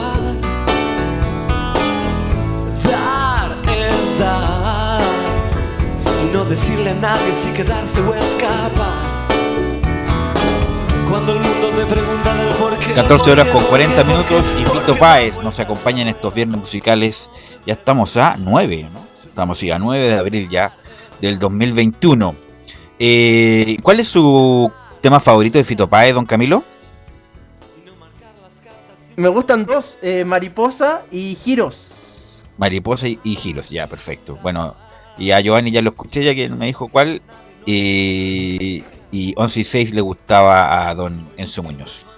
Eh, bueno, vamos con Nicolás Gatica, que nos va a informar de Colo Colo, porque noticias entre ayer y hoy pasaron muchas cosas, Nicolás Gatica. Exactamente, porque la, la pelotita ahora quizás lo menos importante del equipo de Colo Colo, pese a que ayer, bueno, también en conferencia Marco Volado se le preguntó por el tema de, de esto de lo que había dicho Paredes, de la pelea entre compañeros, entre Mouchi y jugadores, Julio Barroso dijo que claro, pasó algo pero no lo vamos a decir, así que ahí cerró ese tema, pero también claro, estaba todo listo y definido para que Aníbal Moza rematara su acción el día martes de forma incluso pública ahí en el, en el día 13 de, de abril. Pero claro, apareció una movida ahí del otro bloque, del bloque vial, y la Rein Vial justamente el, el controlador de esto, claro, anuncia su empresa, la Rein Vial, rematará 32,5 millones de acciones. Esto fue, va a ser el día lunes, y eso por supuesto hizo repensar a Moza que ya, ya prácticamente es un hecho, que no la va a vender, que por lo menos va a esperar un tiempo más, Moza. Sí, porque fue una jugada estratégica, lo comentamos ayer cuando estuvimos con Anselmo también. Eh, y bueno, y salió la noticia de que vendía Vial en el momento del programa. Eh, obviamente que estas medidas de los corredores de bolsa, hay, hay mucha estrategia detrás de esto. Y, trajo como correlación justo que Moza suspendiera la venta de acciones, por lo tanto se va a vender solamente un 32% de la propiedad el día lunes y vamos a ver qué pasa con el resto, la verdad. A ver, vamos a ver lo- con los hechos, los hechos consumados, qué va a pasar con el resto de la propiedad las acciones de Colo Colo, Nicolás Gatica. Por supuesto, ahí vamos a estar atentos el, el día lunes justamente, qué va a pasar ahí con las acciones de, de Unidas Vial y qué va a pasar con Aníbal Mosa, cuándo va a vender o si no las va a vender. Pero claro, igual... Y ahí salió da- el, el defensor de, lo, de Colo Colo, el, el muchacho, el muchacho bueno Bartichotto decía, diciendo que, eh, que hagan lo que quieran con las empresas, que en Colo Colo no es un juguete y que, que no los quieren más, justamente por todas estas movidas accionarias y de control que han hecho desde que aparecieron en escena tanto la Raín Vial o Leonidas Vial con Aníbal Mosa. Claro, de hecho, lo que dicen justamente los accionistas que estarían poniendo a la venta parte de su propiedad en el mundo bursátil, se especula que se trata de justamente Leonidas Vial y Gabriel Ruiz Tagle, situación que cambiaría por completo la mesa directiva de la concesionaria que administra los destinos de Colo Colo. Y claro, la próxima semana, 18, me parece, de abril, se va a hacer la junta de accionistas para determinar quién va a ser el, presidente por el próximo periodo de aquí a un año más. La testera de blanco y negro. Sí, por eso vamos a estar muy atentos a lo que pase el lunes, a ver quién, quién va a comprar ese paquete de que corresponde a, a la Vial. Ahora, claro, en la parte futbolística, lo primero decir que, bueno, como ya era un hecho que iba a pasar, o que por lo menos se suponía que iba a pasar, se ratificó la sanción de cuatro partidos de cuatro fechas para el Peluca Maxi Falcón. Se quería ahí eh, que se le dieran menos fechas, pero finalmente no, no aceptó la apelación el Tribunal de Disciplina y por lo tanto Maxi Falcón va a tener que cumplir sus cuatro partidos y va a volver justo, justo para el partido frente a la Universidad de Chile de la quinta fecha. Sí, lo dijimos, no tenía por dónde rebajando la, la, la sanción, así que tiene que cumplir nomás, va a aparecer para el clásico, va a aparecer justo. Claro, ahí va a estar entonces el, el jugador eh, Maxi Falcón y la defensa. Bueno, sigue este tema de Milano Amor, como dijimos ayer, se reactivaba por la situación que el propio jugador pondría de su bolsillo para salir de ahí de, de Vélez Arfield y eso no lo verían con malos ojos de la dirigencia. Pero es un tema que se está viendo en este momento, por lo que claro, ya hoy día Gustavo Quintero en su conferencia de prensa ya prácticamente no habló mucho de, de ese tema, sino que habló de otro, la parte futbolística, por ejemplo, descartando a Javier Paragués por un desgarro, sabe que Morales será el centro delantero, y Blandi o Luciano Arregada, que es canterano, uno de los dos podría aparecer como relevo de Iván Morales, pero claro, el, goleador del partido frente a Cobresal será el centro delantero, la defensa va a seguir lo mismo. Daniel Gutiérrez va a ser el central junto a Matías Saldivia, que todavía no está 100%, pero que todavía ahí se puede ir recuperando. Y vamos a escuchar, por supuesto, algunas ya de Gustavo Quinteros para ver justamente cómo está el plantel para el día domingo a las 20 horas frente a O'Higgins de Rancagua. La primera que vamos a escuchar del técnico, obviamente, sobre el rival, O'Higgins. Sí, sí, es un equipo que mantuvo la mayoría de los jugadores, el cuerpo técnico, que juega de una manera que te cierra mucho los espacios, es un equipo durísimo, un equipo durísimo, tiene un buen entrenador, muy buenos jugadores, extremos desequilibrantes, delanteros centros peligrosos en el área, tiene a Fernández y a volantes que manejan muy bien la pelota, Alarcón, Romero, qué sé yo, bueno, tienen una defensa sólida. Eh, el arquero con muy buen pie, o sea que es un equipo difícil, duro, así que va a ser, nosotros vamos a tener que estar al 100% eh, para poder sacar un buen resultado, vamos a tener que jugar al, al máximo de nuestro nivel, nos tenemos que exigir mucho en ese partido, en todos los sentidos, y estar muy concentrados porque tienen fortaleza de las cuales la estamos analizando, la estamos entrenando para contrarrestar y ojalá que el día del partido lo podamos hacer de la mejor manera, ¿no? Así que eh, ellos, como te dije, tienen un equipo que viene ya eh, la mayoría juntos jugando, nosotros estamos armando un equipo donde se fueron varios jugadores, estamos armando nuevamente un equipo, un esquema, un funcionamiento que la verdad que lo hicimos bien los primeros dos partidos del campeonato y esperemos seguir creciendo. Yo creo que tenemos que seguir creciendo y mejorando para poder superar a los rivales futbolísticamente. Ojalá que ya sea el día domingo contra O'Higgins, ¿no? Claro, el equipo rancagüino que también confirmaría la vuelta de Marcelo Larrondo, que justamente fue suspendido en el último partido frente a Colo Colo en la fase regular del año pasado cuando empatan 1 a 1 en el minuto 95. Y claro, estaría justamente volviendo este domingo Marcelo Larrondo, el delantero chileno argentino. Otra que vamos a escuchar de Quinteros, que por supuesto también tuvo palabras para lo que pasó con Dudamel y el tema de la U también se refiere a Gustavo Quintero. Bueno, nosotros, y, no tengo dudas que los, los demás equipos están. Nosotros estamos tratando de hacer y, cumplimos todos los protocolos. No usamos las instalaciones, los jugadores llegan, entrenan y se van. Eh, estamos cumpliendo al pie de la letra todo lo que tenemos que hacer de acuerdo a, bueno a lo sanitario digamos para poder controlar para poder avanzar para poder evitar eh, que esto se siga propagando eh, haciendo o, haciendo la función que tenemos que hacer cuidándonos mucho no no hacer reuniones digamos eh, en lugares cerrados, solamente en la cancha, en lugares abiertos, donde, donde nosotros hablamos con los jugadores previo al entrenamiento. O sea, estamos cumpliendo al pie de la letra todo. Y bueno, gracias a Dios no tuvimos ningún contagio. Eh, ojalá que esto siga así.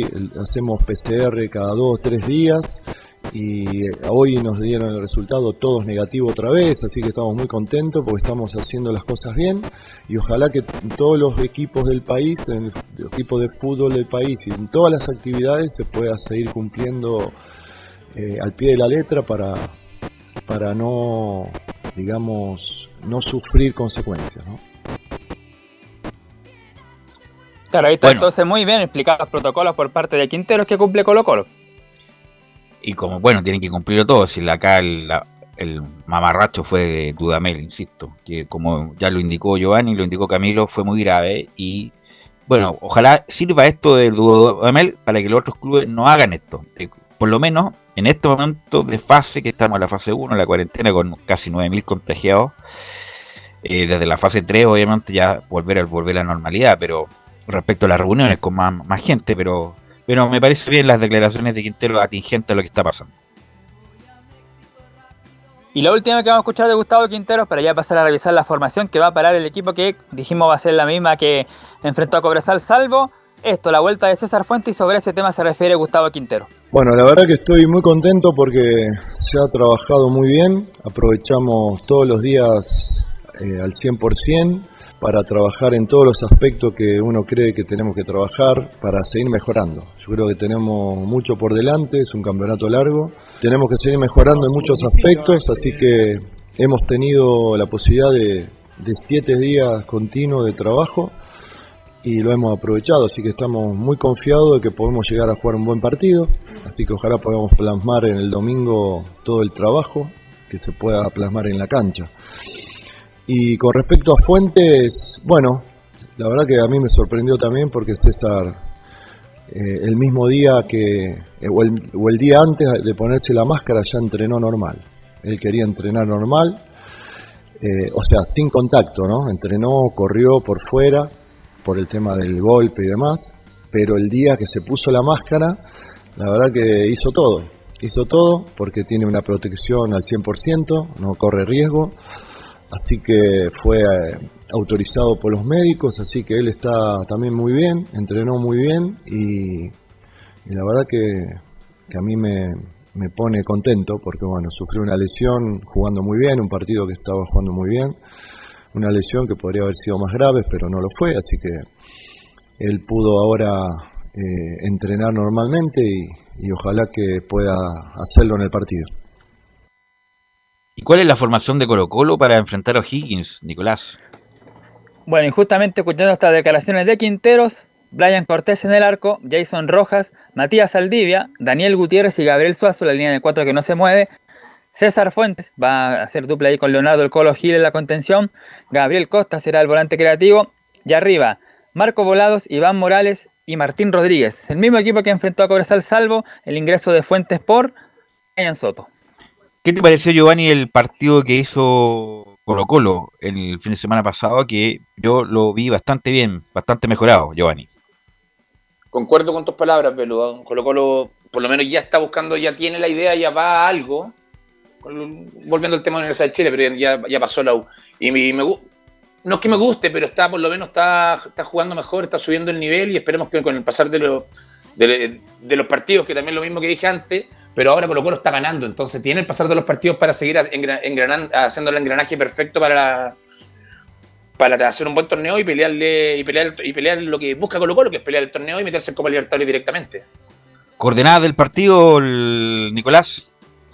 Si el día domingo va a ser a las 21 horas, va a cerrar, perdón, 20 horas justamente va a cerrar la jornada dominical frente a O'Higgins ahí en el Estadio Monumental.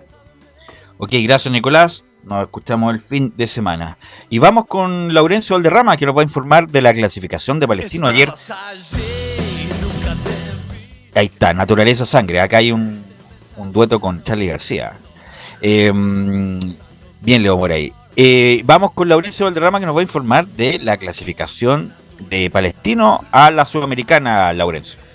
Sí, muchachos, eh, ¿qué tal? Buenas tardes. Qué mejor forma de poder celebrar esta clasificación de, de, de Palestino. Bueno, ya había clasificado Guachipato, pero esta celebración de Palestino con la música eh, de Fito Páez y, por supuesto, eh, muy contentos están en, la tienda árabe porque fue una clasificación bastante sufrida eh, para, para Palestino, justamente que, que va a jugar ante Newell's, que es un equipo, bueno, el antagonista de Fito Páez, porque Fito Páez es de Central, eh, ante el Atlético Goyanense y ante el, ante el perdedor de Libertad y Atlético Nacional. Muy bien por el cuadro de Palestino, que como lo decíamos en la transmisión junto a Camilo Vicencio, fue un partido bastante complicado para Palestino, lo partió ganando con un gol de Brian Carrasco a pase de Jonathan Benítez, quien fue elegido la figura de- del partido y quien volvía a las canchas. Recordemos que lo habíamos dicho en la previa, que estaba eh, en duda solamente por un tema de lesión. El empate parcial lo, lo marcó em, Sebastián Paul con un remate que, que contó con la complicidad del portero Toselli y el segundo gol, lo decíamos, gol de Jonathan Benítez, la figura del partido para Palestino, que también, ojo, que en el último Justamente el minuto hombre, Sebastián Barak- el hombre que decíamos que faltaba, que le diera esa,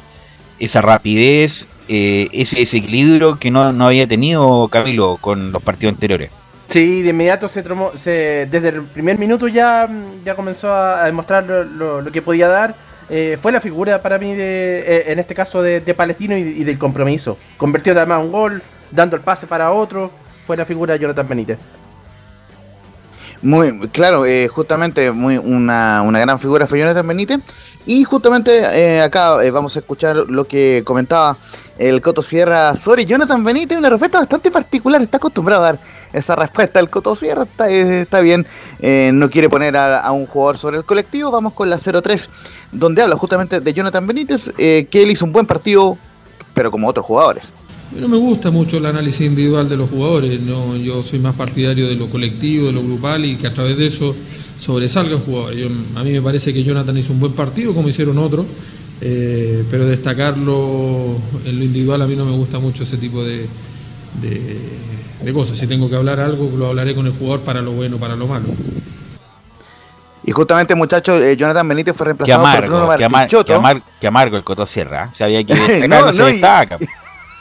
No, y, y fue muy divertido porque le mandamos la pregunta por interno, porque Comebol, como ustedes saben, no permite em, las conferencias vía Zoom como se hacen en, en el plano local. Mandamos la, la pregunta y no respondió eso. Bueno, pero eh, está bien que cada uno está libre de responder lo que estime conveniente. Pero lo que les comentaba recién es que Bruno Bartichotto entró por Jonathan Benítez cerca del minuto 75 y lo cierto es que Bruno Bartichotto hi- hizo su debut oficial por torneos internacionales. Recordemos que había debutado por torneos nacionales. ¿Qué otro solamente, así debut le falta? Siempre debut, debuta el campeonato local, primer gol, debuta, la- debuta después en el estadio de Ñublense, debuta. Así, va- así vamos a estar un buen rato. Sí, claro, justamente. Y no, eh, pero el tema es que justamente mm, eh, ante la salida de Benítez, de a poco Pa- Palestino fue, fue perdiendo terreno, también entró el Miso Dávila, que, que debutó en Palestino, siguiendo la línea, pero lamentablemente para Palestino eh, cosas se vienen encima y estuvo muy cerca del gol del empate. Así que muy bien por Palestino, justamente vamos a escuchar la reflexión de José Luis Sierra, que era muy importante la 0-1, era muy importante pasar a la fase de grupos y volver a ganar. Bueno, lo primero, para nosotros era muy importante poder pasar esta llave, acceder a la fase de grupo. Eh, volver a ganar también era importante para, para la confianza y, nada, sabíamos que iba a ser difícil como se presentó el partido y, creo que iniciamos muy bien. eh, luego tuvimos un accidente en el, gol de, de ellos, ¿no es cierto? Un gol eh, que se escapa un poco de lo que pasaba en el partido y bueno, creo que en el segundo tiempo entramos de buena forma, eh, terminamos haciendo el segundo gol, podríamos haber hecho anotado, podríamos haber anotado algún otro. Y, era lógico que al final termináramos sufriendo por, por el ímpetu que iba a tener Cobresal de buscar el gol que lo clasificara, así que nada, estamos eh, satisfechos por lo que hemos hecho, de clasificar a la, a la fase de grupo de la Sudamericana y, y nada, eh, a descansar y recuperar para, para lo que viene. Laurencio, ¿Quién valoró yo- también? disculpa, Giovanni. Giovanni, Giovanni te quiere hacer una pregunta, Laurencio. Giovanni. Laurencio le preguntaba a Velos por interno, te pregunto acá a ti al aire directo. Bueno, te saludo, ¿cómo estás? Eh, Sí, hola, ¿qué tal? La vuelta en Piñita Villanueva, ¿para cuándo estaría más o menos en fechas? A ver, si contamos que mm, se operó en marzo, yo creo que, y justamente él, él lo reconoció en rueda de prensa, o sea, en rueda de prensa, en entrevista con nosotros mismos, de, de hecho, en Estadio Portales hace dos viernes, dijo ocho semanas, es decir, estaría volviendo para mitad de mayo más o menos, o fines de mayo eh, recién. Y ojo que hay que ver el tema del reintegro deportivo y después ya el tema de cuándo puede volver a las canchas. Pero si, si ponemos una fecha, debería ser fines de mayo próximo. Muchas Ahí está, gracias. Una gran ahí. baja. sí. Sí, te manda saludos, eh, eh, Giovanni. La, le saludo Laurencio, ¿ah? Te manda Gracias. saludos. Adelante. Es que una gran baja, Belú, una gran baja. eh. Sí, una gran Pero baja. el Piña juega distinto, ojo. Le llega a girar No, mucho duda. menos el balón para girar en la posición nueva que le encontró el Coto Sierra, entonces es una gran baja de, de buen fútbol que pierde Palestino y el Palestino. torneo nacional. Laurencio. Claro, y, y por eso era tan importante el ingreso del Misa Dávila, que como, como les decía, debutó ayer el ex Unión Española, pero todavía le falta fútbol, est- estaba recién eh, volviendo a las prácticas hace algunas semanas, así que por lo menos ya está en cancha el Misa Dávila ante cualquier cosa que ocurra con Luis Jiménez, que eh, eh, terminó el partido con los justos. Vamos con una, una más de Palestino, pero de Nicolás Berardo, el, el defensa, quien recordemos tuvo la histórica campaña de Coquimbo en Copa Sudamericana y que ahora en la 02 dice, estamos contentos e ilusionados con la fase de grupos. Bueno, por eso era muy importante esta, pasar esta fase por todo lo que venía, por todo lo que viene. Estamos contentos, ilusionados y jugar una eh, fase de grupos algo nuevo en Sudamericana y esperemos hacerlo de la mejor manera. Podemos esperar muchísimo porque hay mucha jerarquía, hay buenas personas, profesionales, eh, es un club ordenado, un cuerpo técnico que pregona el buen juego. Entonces se reúnen muchas condiciones que, que ilusionan, pero por supuesto que uno no puede quizás mirar mucho hacia adelante, sino pensar en el partido nada más que viene. Así que esas fueron la- las reflexiones de la gente de Palestino. No sé si estamos con tiempo para escuchar una más, pero de Gustavo Huerta, el técnico de, de Cobresal. Vamos con la última, vamos con la última. Vamos, sí. Eh, justamente eh, habló eh, Gustavo Huerta también con un, enojado Tatambara, quien estaba reclamando que le habían pegado un combo a Rodolfo González. Algo que, no vio el árbitro eh, Ángel Angelo Morcilla, ni que tampoco vio, vio eh, nadie más, porque recordemos que no hay VAR en esta etapa de la Copa Sudamericana. Así que se quedó en el reclamo VAR, pero vamos a ir con la de Huerta, con la número 02, donde el técnico de Cobresal dijo que, y reconoció, que la falta de gol parece ser un déficit muy notorio. Esa, lamentablemente, ya parece ser un, déficit muy notorio que nos ha complicado. Hoy día creo que no. em- empezamos no muy bien los primeros minutos del primer tiempo, pero después de los 15 minutos ya nos afirmamos, hicimos en general un buen partido y lamentablemente la eficacia, la poca eficacia que hemos tenido frente al arco contrario nos ha pasado la cuenta en este tipo de partidos tan parejos. Eh, no regalar minutos como lo, que nos pasó en la competencia nuestra con Colo Colo y, y ahora en este partido también los primeros 15 minutos que creo que eh, nos costó meternos en el partido y eso muchas veces es fatal, así que esperamos ir superando esos momentos. Esas fueron las reflexiones de Gustavo Huerta y como les decía, re- recordar un poco el grupo de Palestino que va a jugar ante Newell's Old Boys, el Atlético Go- Goyanense de Brasil y el perdedor de Libertad y el Atlético Nacional. Palestino vuelve a las canchas o al Campeonato Nacional el próximo lunes a las 3 de la tarde con arbitraje de Francisco Gilabert. Recibirá a Everton de Viña del Mar en la cisterna, mientras que los otros dos equipos de Colonia Unión Española jugará mañana ante Milpilla en Santa Laura. La única baja es Marcelo Jorquera por, eh, por suspensión, y además del Nico Mancilla y Joe Ábrico, mientras que el Auda recibirá a la Católica a las 18.30 en Rancagua y la única baja es Brian, Gon- eh, Brian Figueroa por lesión. Ok, Laurencio, muy amable, que tenga buena tarde. Fuerte abrazo y buen fin de semana. ¿Algo más, Camilo, Giovanni? Sí, Verus, el fin de semana, a propósito del fútbol, también otro partido atractivo en Inglaterra, el, el Manchester City con el Leeds de Marcelo Bielsa. Ah, Como siempre ya. en la previa, se tiraron bastantes flores entre, Toda la pérgola. Toda la pergola de las flores, sí. sí. Ok, gracias Giovanni, ah, muy amable. Velus, nos estamos viendo, nos comunicamos. Fin de semana tremendo para todos. Ok, gracias Leo por la puesta en el aire y nosotros nos encontramos el fin de semana con las transmisiones del fútbol y el lunes en otra edición, en otra edición de Estadio en Portales. Que tengan buena tarde.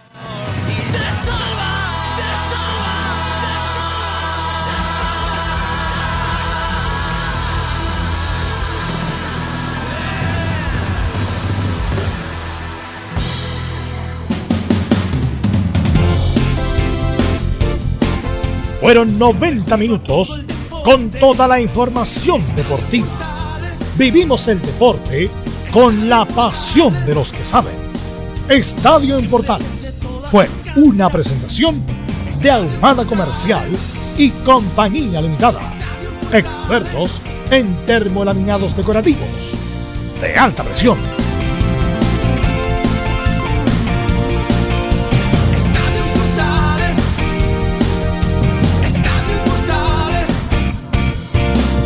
Radio